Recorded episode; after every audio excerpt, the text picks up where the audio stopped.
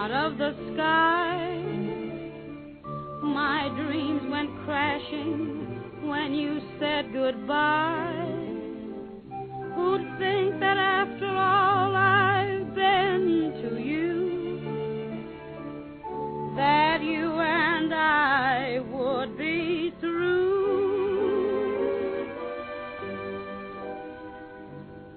Strange. Well, hello. Welcome back to the H.P. Lovecraft Book Club. So, in this episode, I'll be, doing my best to talk about the second half of the Dreams in the Witch House. So, if you listen to my first episode on the Dreams of the Witch House, the Dreams in the Witch House, I'll probably get the title wrong a few times throughout this episode. But anyways, I praise this story for a couple of reasons. One is I really, really started to love the interplay between science and magic, and this attempt to try to explain time travel, interdimensional portals, witchcraft from the dimension of science. We certainly get more of that in the second half of the story, even though it turns kind of gruesome and violent and to be frank, a little bit weird. I think there's that kind of oddness to this story. And the plotting, it's not entirely clear, what actually took place in the events of the story. There's a lot of question marks we're left with, but that's okay. I think I like that. I think I'm fine with that. The other thing I like about this is we get this kind of description of Arkham, especially Arkham's more perhaps seedy side. Arkham's immigrant community is explored in a lot of depth here, and I think that's a great aspect of it. For these reasons, I'm growing on this story, The Dreams of the Witch House. And I think like most people, maybe this is not seen as a top tier story. That's how I initially thought about it. But I think I'm changing my opinion on this. I think I'm finding this a much more fascinating tale. Thematically, the things I talked about in the last episode are going to carry on, obviously. But plot-wise, there's quite a lot that happens in this story. Now, this interplay between dreams and then some kind of response by our main character Gilman continues. We saw that in the first half of the story as well. It happens, I think, two or three times in the second half of the story, and then we get this kind of long epilogue, which the story could have ended just with the death of Gilman, and it's gross enough, it's shocking enough that it could have been the end of the story. But I think Lovecraft does well by doing the coda to this tale. I think it adds quite a lot in this particular case. At least it adds a lot of mystery, actually. If it just ended at Gilman's death, I think the story would actually be more explicable than the coda. The coda, doesn't. Actually, it just adds more questions for the reader. So I left off with this this discovery that things can physically communicate between his dream world, Gilman's dream world, and he's of course living in this witch house, this old house of Keziah Mason, or at least an old house I was associated with her. He's living there with with immigrants. He's a student. He's living there with another student, Elwood, who lives on the bottom floor. He becomes a major player in the second half of the story, and then there's immigrants living in this town too. So it's been split up into condos. Now, temporally, the second half of the story builds us up to Walpurgis Night, which is the last day in April, right before May Day, and it's kind of associated with pagan holidays and things. And as I'm recording this is actually coming up. We're just a little bit over a month from Walpurgis Night. So this will actually going to be uploaded much later than that. But I don't record these episodes always in the order that I upload them. But that's. I certainly was thinking while I was reading this, it's how would one celebrate Walpurgis Night in China if one had the opportunity? So I don't think any bars are going to have any special drink specials. Maybe that's what we need. We need a bar that will have, drink specials for all the weird holidays that people don't normally typically celebrate anymore. But if you're in Arkham, you celebrate these weird holidays like Walpurgis Night. So anyways, so he had this dream, and he saw the this kind of cyclopean city, and he breaks off a statue from from, I think it's like the stairwell or something, or from something else. But it appears to him in the real world. It's like in his bed, and the landlord's wife is cleaning up his room and sees it there and puts it on his desk. So there's this communication between them, and then how this actually works and the consequences of this are what's played out here. Now, by this point, Gilman has already realized that Keziah Mason is alive in his dreams, this witch, as is her familiar Brown Jenkins, and as is this third figure, this dark man, this black man, who seems to be an avatar of Nyarlathotep. And anyways, we pick up, there's another dream he has. So, but first he tries to, he knows he's walking in his sleep, so he tries to put the flower around his bed to try to track that and provide evidence of this sleepwalking. So that's another kind of interplay. He's got the dreams, and then he's got this kind of investigation of what happened and his response to it. And often that still takes the form of investigation into the science, or trying to find a scientific explanation of it. But he kind of turns a little bit more to folklore in the second half of the story. Gilman is a student of science and of doing mathematics. And so, that's one thing that interests him about Keziah Mason is the weird angles in the house that she lived in, and his own interest in multidimensional calculus and things like that seem to play a role in all this. But anyways, he has another dream where he's encountered by Keziah Mason, Brown Jenkins the familiar, which is a rat, half rat, kind of half human. It's the size of a rat, but it's got these human features and these human hands. Really, really a creepy invention of Lovecraft's. I actually get the sense that Lovecraft just couldn't bring himself to make a cat, the familiar, such an evil figure as Keziah Mason, or her new name, her name given by Azathoth is Nabub, something like that. Comes up a few times in the story. But anyways, we get this description of this black man, maybe more clearly in the second half of the story. He shows up a little bit more. But he's also kind of associated with the devil here, we get this sense. Quote, the evilly grinning beldame still clutched him, and beyond the table stood a figure he had never seen before, a tall, lean man of dead black coloration, but without the slightest sign of negroid features, wholly devoid of either hair or beard, and wearing as his only garment a shapeless robe of some heavy black fabric. His feet were undistinguishable because of the table and the bench. But he must have been shod, since there was a clicking whenever he changed positions. The man did not speak. He bore no trace of the expression of his small, regular features. He merely pointed to a book of prodigious size, which lay open on the table, while the beldarm thrust a huge gray quill into Gilman's right hand. Unquote. So that's our first really good description of this black man. Now, of course, Keziah Mason is trying to get him to sign this book of Azathoth. And if you sign it, you apparently get a new name. But you're kind of losing your soul or whatever. Again, there's it's not clear how everything works in the story, to me at least. Maybe if another cup readings, maybe I'll notice some more connections. I don't know. But during this encounter, he resists this and he's bitten by the familiar. Quote, over everything was the pall of intensely maddening fear, and the climax was reached when the furry thing ran up the dreamer's clothing and his shoulders, and then down his left arm, finally biting him sharply on the wrist just below the cuff. As the blood spurted from the wound, Gilman lapsed into a faint. End quote. Now, this is actually him waking up from the dream. So he wakes up. Now, it's April 22nd, so we're 8 days away from Walpurgis Night. So it's kind of really wild. He faints in a dream, and that leads to his waking up the next morning.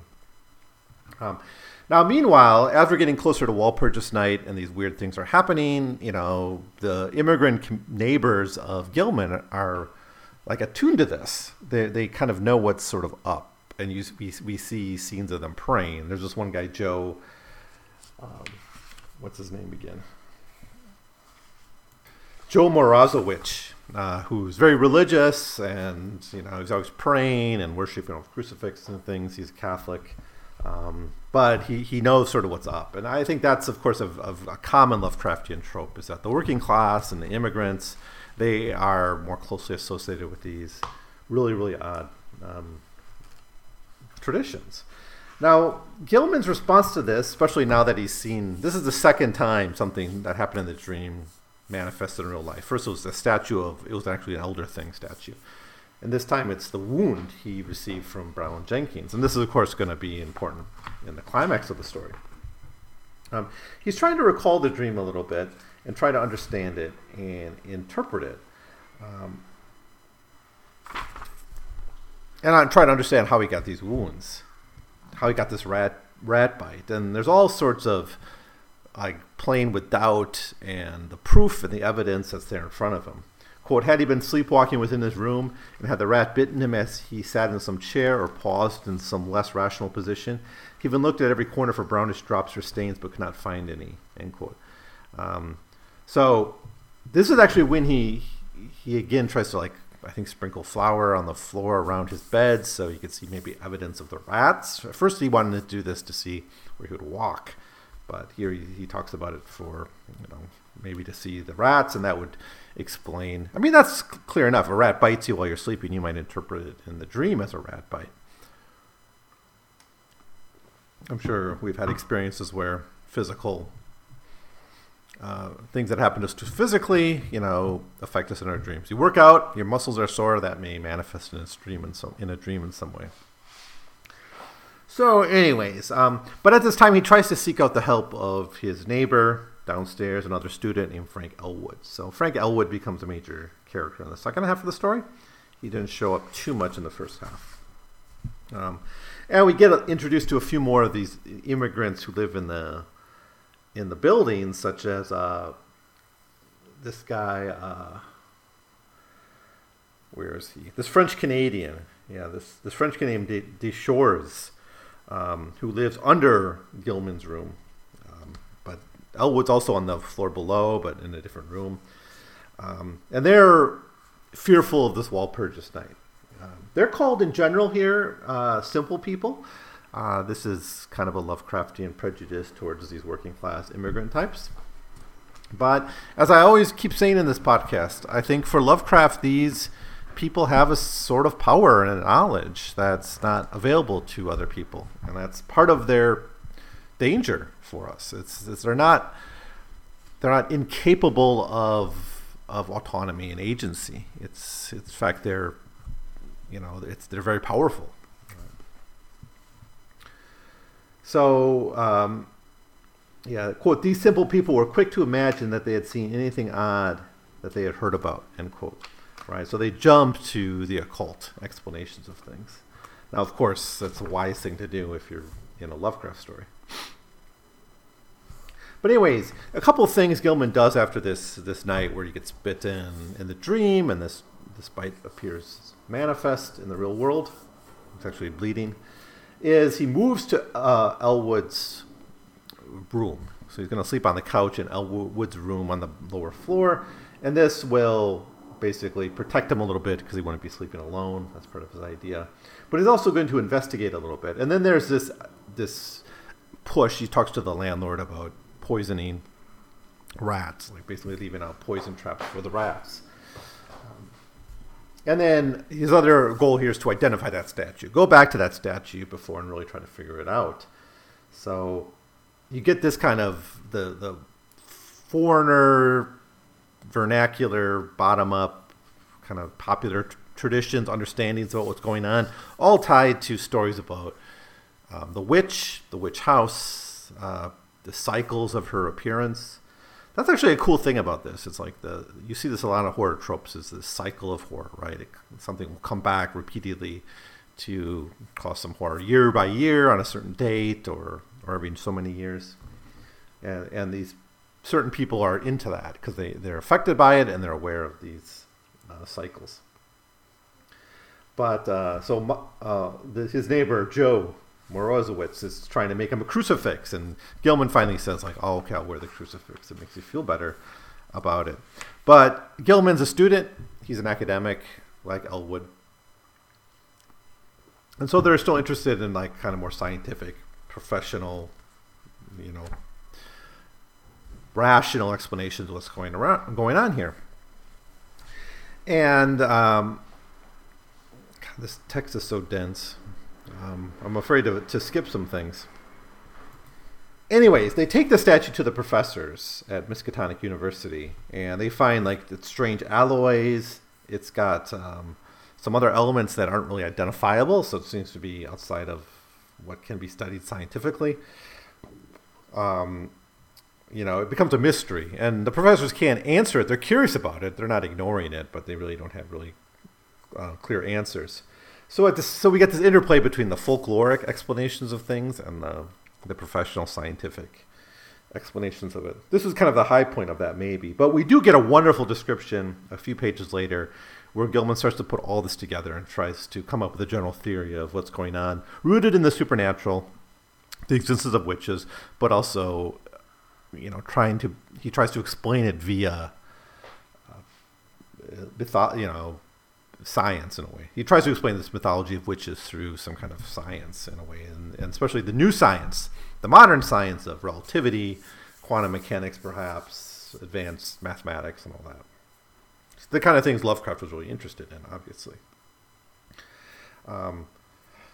So, what else happens here? On the morning of April 27th, a fresh rat hole appeared in the room where Gilman was a guest, but Dombrowski tinned it up during the day. The poison was not having much of an effect, for scratches and scurries on the wall were virtually undiminished. End quote. Doesn't say they killed any rats either. But I love this passage where he finally kind of starts to put this together. It almost functions as a bit of a... I guess I don't want to say a summary of everything that's happening, but he's able to connect the folklore with the math, I guess is what I'm trying to say here. In the evening, they drowsily discussed the mathematical studies, which had so completely and perhaps harmfully engrossed Gilman, and speculated about the linkage with ancient magic and folklore, which seems so darkly probable. They spoke of old Keziah Mason, and Elwood agreed that Gilman had good scientific grounds for thinking she might have stumbled on strange and significant information. The hidden cults to which those witches belonged often guarded and handed down surprising secrets from elder forgotten eons, and it was by no means impossible that Keziah had actually mastered these arts of passing through dimensional gates. Tradition emphasized the uselessness of material barriers and halting a witch's motions. And who can say what underlies the old tales of the broomstick through the night? So then there's a little bit more about just the witchcraft mythology and how this could be explained if you accept that modern science opens up the doors to travel across time and space. Also, we get a little bit about how the witches have the messenger, the black man of the witch cult, which is just defined explicitly as Nyarlathotep in the Necronomicon. We also have the discussion of the witcher's familiars, which, of course, we've seen plenty of in Brown Jenkins throughout the story. So with all that done, we kind of get another dream. And in this dream, he sees the black-robed man. He sees Brown Jenkins again. He sees Keziah Mason as well. Now, Lovecraft's really clever here because Gilman's been preparing for this, so he's got the flower on the ground, so he's been prepared to track his motions of somnambulism. And he is walking around a little bit. Quote, on the floor were confused muddy prints. So he was walking around, and his feet are all dirty from walking around at night. But this is really clever. It's like these muddy prints don't extend to the door. So it's not like he went out, got muddy feet, came back. It doesn't seem that way. Everything is from within the house. So you can't explain this. And again, this is the third time something from this other dimension or time or place is brought into the witch house, right? So first it was the statue, then it was the bite, and now it was these muddy footprints. So with this, we can get to the climax of the tale. It was mentioned earlier in the story that Walpurgis Night often was associated with the disappearance of children, and that happens again here. So a 2-year-old child of a laundry worker, immigrant as well, Anastasia Volchok, vanishes, right? So we have a child taken. And reports about this kidnapped child involve people who see a triad walking around in the streets of Arkham, right? And these trials, of course, match the trio of people that Gilman is seeing in his dreams. Right, a huge robed Negro, a little old woman in rags and a young white man in his nightclothes. This appears to be some kind of earthly avatars of the black man, who's not a Negro, not African American in Gilman's dreams, but apparently his avatar on Earth is. There might be some racial interpretation we could give of this. I'm not sure there's too much about race explicitly in this story. In this sense, there's a lot about immigration and culture and class, but there's a bent. I need to acknowledge that. The little old woman in rags being Keziah Mason, and the young white man in his nightclothes being the kidnapped child, perhaps? So... The old, and then the quote goes on, the old woman had been dragging the youth while around the feet of the Negro a tame rat was rubbing and weaving in the brown mud. So there's Brown Jenkins. So all this leads to kind of a, this kind of does function as a bit of a summary of the story up to this point, where Gilman and Elwood kind of talk about everything that's happened and try to come to some conclusion. Quote, for a moment, both Gilman and Elwood exchanged whispered theories of the wildest kind. Had Gilman unconsciously succeeded better than he had known in his studies of space and its dimensions? Had he actually slipped outside our sphere to points unguessed and unimaginable? Where, if anywhere, had he been on the nights of demonic alienage, the roaring twilight abysses, the green hillside, the blistering terrace, the pulse from the stars, the ultimate black vortex, the black man, the muddy alley and the stairs, the old witch and the fanged furry horror, the bubble congeries and the little polyhedron, the strange sunburn, the wrist wound, the unexplained image of muddy feet, the throat marks, and the tales and fears of the superstitious foreigners. What did it all mean? To what extent could the laws of sanity apply to such a case? So anyways, the story brings us then to Walpurgis Night, April 30th. So that's our climax of the story. And so the major players here are Gilman, the missing child, and the trio. And once again, he dreams, as we might expect. Now they try to stay up. They do try to stay up. It's kind of a nice. It's almost like a the Garden of Gethsemane kind of story where they're trying to stay up and keep some kind of vigil, but they eventually fell asleep. And Gilman nods off. And then he has his dream, and this dream involves there's quite a lot going on. It only covers about 3 pages. But it's some pretty dense stuff. Essentially what happens is he's brought to this sacrifice site, a site of sacrifice where apparently he's supposed to sign this book. And then it's not really clear if he does sign the book or not, right? He even questions whether he did or not. But he's brought to this sacrifice site where Keziah Mason is about to stab this child. Quote, the crone now motioned him to hold the bowl of a certain position while she raised a huge grotesque knife above the small white victim as high as her right hand could reach. The fanged furry thing began tittering a continuation of the unknown ritual while the witch croaked loathsome responses.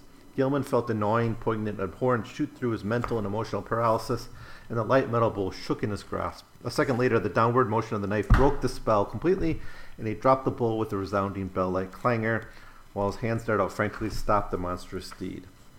Then he's able to use a crucifix. This was the crucifix he was earlier given by one of those immigrant people. I think it's Joe gives him this crucifix, and he kind of humors him to wear it. But he's able to use that, and he struggles with Keziah Mason and kind of throws her off, and she kind of falls into some sort of abyss below the sacrifice site.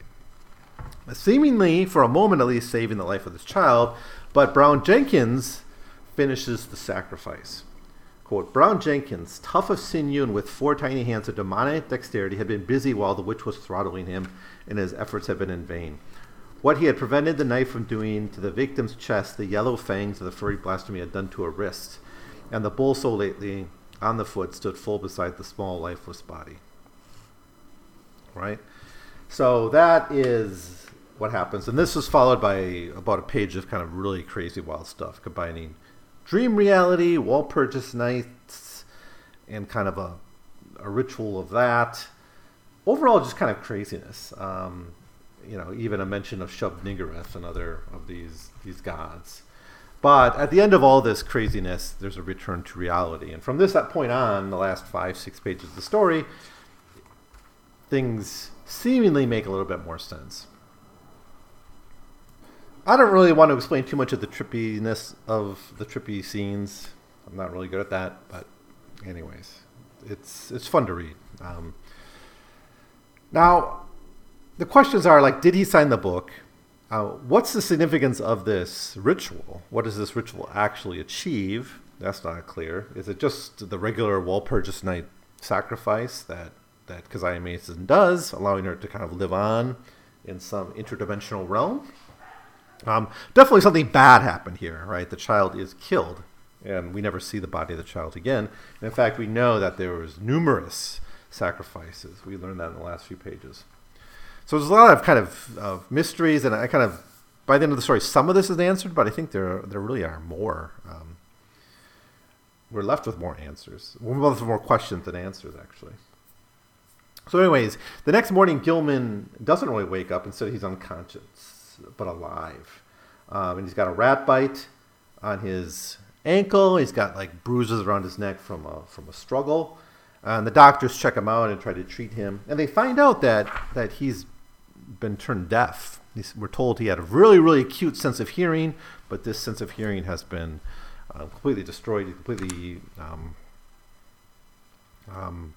deaf by whatever happened.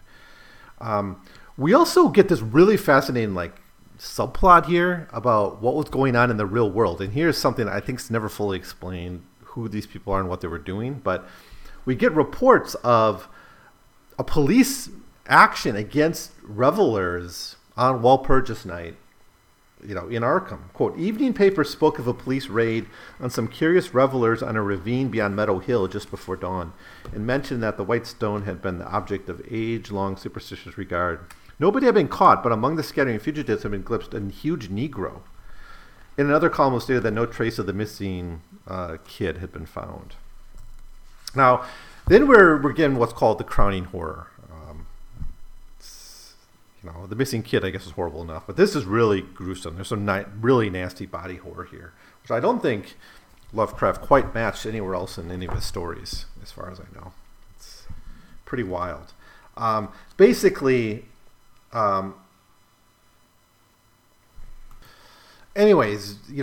in his bed, he's under the covers, right? Then there starts to be, like, some motion, and some blood starts pouring out from Gilman, and then a rat escapes. I'll just read a bit of this because it's really kind of wild. Quote, "He had thought he had heard rats in the partitions all the evening, but paid little attention to them. Then, long after both he and Gilman had retired, the atrocious shrieking began. Elwood jumped up, turned on the lights, and rushed over to his guest's couch. The occupant was emitting sounds of a veritable inhuman nature, as if racked by some torment beyond description. She was writhing under the bedclothes, and a great red stain was beginning to appear in the blankets. Elwood scarcely dared to touch him, but gradually the screaming and writhing subsided." So that's Gilman dying. Go on with the quote. "By that time, Dombrowski, Chanzowitz, Desrots, and Morozowicz and the top-floor lodger were all crowded in the doorway, and the landlord had sent his wife back to telephone for the doctor. Everybody shrieked when a large rat-like form suddenly jumped out from beneath the ensanguined bedclothes and scuttled across the floor to a fresh open hole close by. When the doctors arrived and began to pull down those frightful covers, Walter Gilman was dead." And basically, when the doctor investigates his body, it finds that he's been eaten from the inside out. All right, this rat had eaten him from the inside out. So gross, so wild. Of course, it's just another example of how something happening in the dream manifesting in reality, but it's never really explained, to my satisfaction, how the rat got into Gilman's body, something involving the sacrifice, perhaps.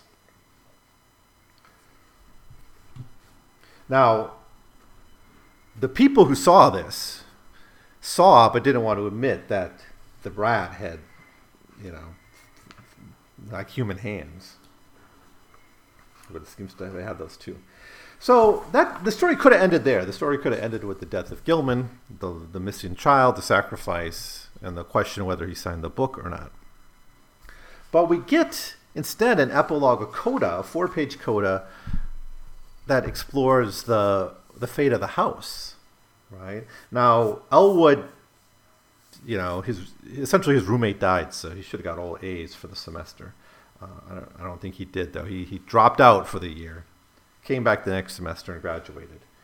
Right, so Elwood eventually comes back and graduates, but people stop living in the witch house and they stop renting it out. So it becomes kind of a shunned house, right? So it's like the Shunned House in that story, The Shunned House, which we looked at a long, long time ago in this podcast.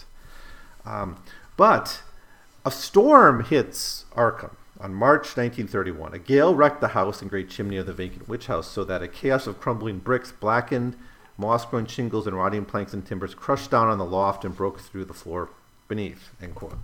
So when they're cleaning up this rubble, this rubbish that hit, they find all sorts of creepy stuff. They find the bones of children. They find rat bones, generations of rat bones. That's the main thing. The main thing they find are generations of children's bones, ranging from basically dust, like from centuries old, to more recent children's bones. Right? Apparently the sacrifices of Walpurgis Night going back since, you know, the times of the Salem Witch Trials. We also get mysterious items such as fragments of books and papers, you know, that cross a large time, but all in the same print, which is kind of an important, again, Keziah Mason, we're told, is able to travel across time to stay alive. So, you know, it's all in her print. Various kind of grimoires and things like that. Quote, an even greater mystery is the absolute homogeneity of the crabbed archaic writing found in the wide range of papers, whose conditions and watermarks suggest age differences of at least 150 to 200 years. I think that they also find the Elder Thing statue, and no one can really fully explain everything that's going on here. They consult anthropologists and scientists and folklorists and all that. But again, the main thing they find in this a layer of the witch house is this room full of these children's bones, as well as a knife, which seems to have been the sacrifice item.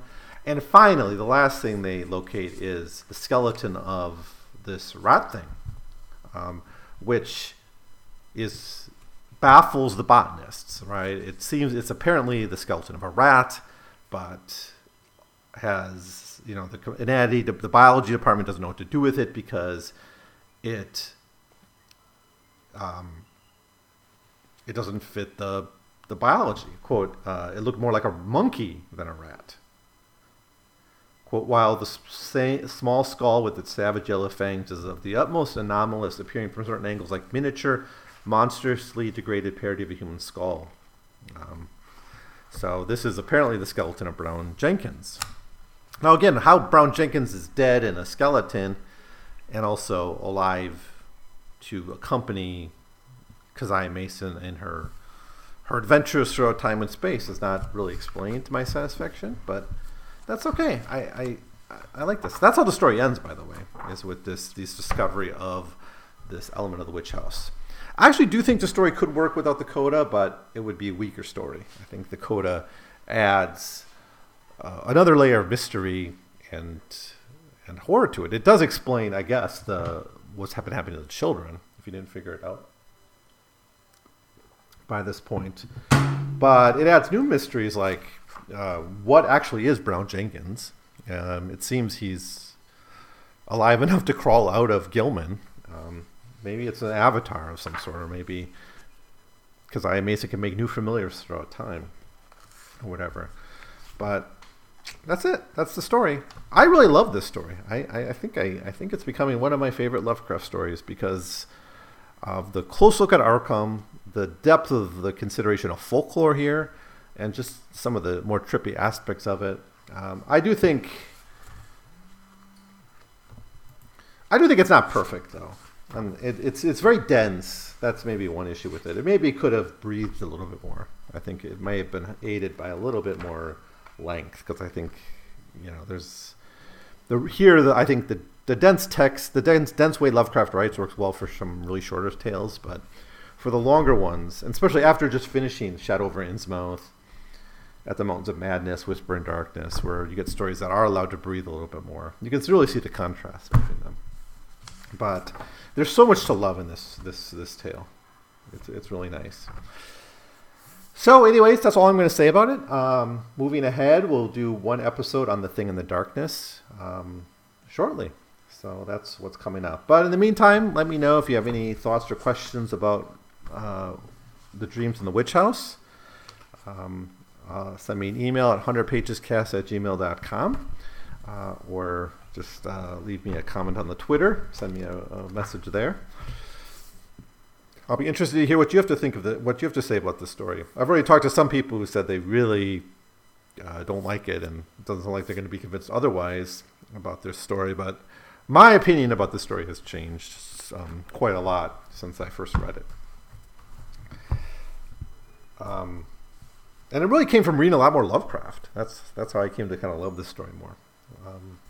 Anyways, next up, The Thing on the Doorstep. Just one episode on that one. We're down to 3 stories that Lovecraft published under his name during his lifetime. So, yeah, that's it for now. I will see you next time. Thanks for listening. Now we're strangers. Gee, it breaks my heart to see you day after day, turning away as much as to say you've never known me.